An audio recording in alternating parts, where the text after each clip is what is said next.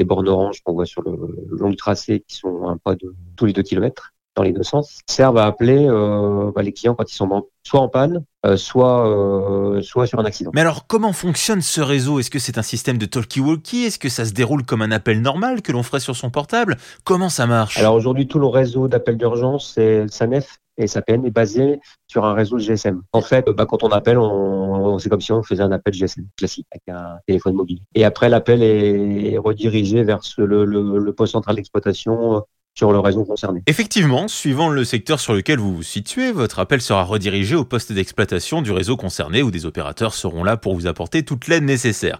Ce qui n'a pas toujours été le cas car en effet, il y a encore une quinzaine d'années à peine, le protocole était différent, comme nous l'explique Pascal Aspel. Avant, les appels arrivaient euh, en gendarmerie, et depuis cette période, les appels arrivent directement au PCE. Donc, c'est le PCE qui fait le tri entre les pannes et les accidents, puisque les pannes sont gérées par SANEF et les accidents sont retransférés au centre opérationnel de gendarmerie. Et malgré cette situation particulière de confinement et de crise sanitaire, Pascal Aspel nous confirme que ce système reste totalement opérationnel pour l'ensemble des usagers de l'autoroute. Ah, bien sûr, c'est un service H24, 7 jours sur 7, donc euh, tous les appels sont pris en compte par le PCE d'exploitation. Covid ou non, on reste bien sûr tous solidaires sur le réseau autoroutier SANEF où votre sécurité reste la principale préoccupation, en témoignent ces fameuses bornes oranges.